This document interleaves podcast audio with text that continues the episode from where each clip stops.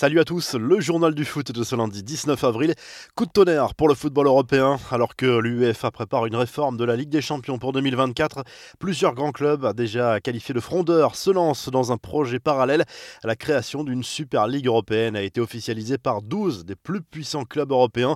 L'A C Milan, Arsenal, l'Atlético Madrid, Chelsea, le Barça, l'Inter, la Juve, Liverpool, Manchester City, Manchester United, le Real Madrid et Tottenham. Cette nouvelle compétition entrerait clairement en concurrence directe avec la prestigieuse Ligue des Champions organisée par l'UEFA, mais très clairement on imagine mal les deux compétitions coexister. Les clubs français et allemands emmenés par le duo P S G Bayern refusent pour le moment d'y participer.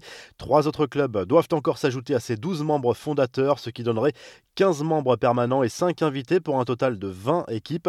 L'idée serait d'avoir deux groupes de dix équipes puis des quarts de finale. Après l'annonce officielle de la création de la Super League européenne, la FIFA a réagi et désapprouve le projet au nom des principes du football. Alors comment les organisateurs de cette nouvelle compétition ont pu convaincre une majorité de grands clubs européens de rejoindre le projet?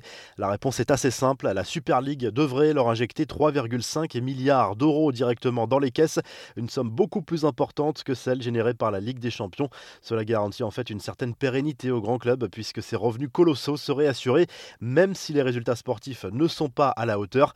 Les infos et rumeurs du mercato, les négociations pour la prolongation de Lionel Messi pourraient s'accélérer cette semaine. Les médias catalans ont bien remarqué que Jorge Messi, le père du joueur, était présent à Barcelone. Il pourrait y rencontrer Joan Laporta, le président du Barça, afin d'y discuter d'un potentiel nouveau contrat pour Messi au Barça. Kylian Mbappé, lui, ne devrait pas y échapper dans les prochaines semaines. À chaque fois qu'il passera devant un micro, l'international français sera sans doute interrogé sur son avenir. Après la victoire contre Saint-Etienne, l'attaquant du P S G a esquivé le sujet. On gagne le match, c'est le plus important. C'est contenter de répondre le principal intéressé, devenu dimanche le troisième meilleur réalisateur du club parisien en Ligue un avec quatre-vingt-six buts. Ousmane Dembélé lui aussi reste dans le flou concernant son avenir. Libre en juin deux mille vingt-deux, l'ailier français pourrait prolonger son contrat au Barça, sauf que selon les informations du quotidien Sport, les négociations entre les différentes parties n'avancent pas très bien. Certains dirigeants du Barça y verraient un signe négatif et peut-être une volonté du joueur d'attendre de nouveaux prétendants cet été.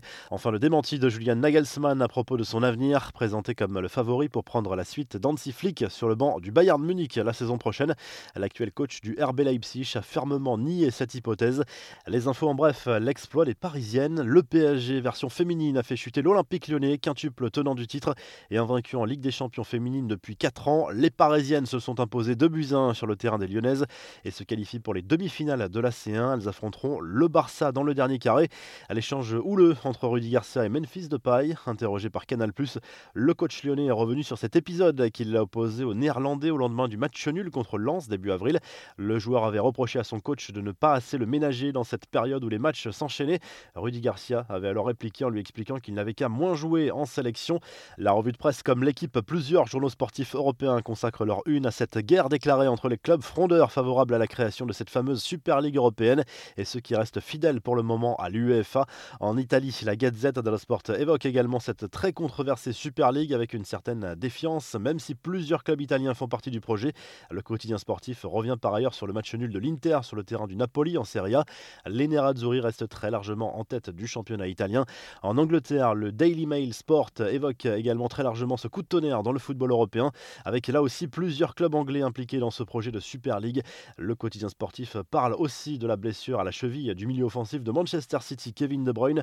Grosse inquiétude pour les Citizens avant d'affronter le P S G en demi-finale de la Ligue des Champions. En Espagne, As évoque surtout la course au titre en Liga. L'Atlético Madrid se donne un peu d'air en tête après son carton contre Eibar cinq à zéro. Le Real Madrid a été tenu en échec sur le terrain de Retafe.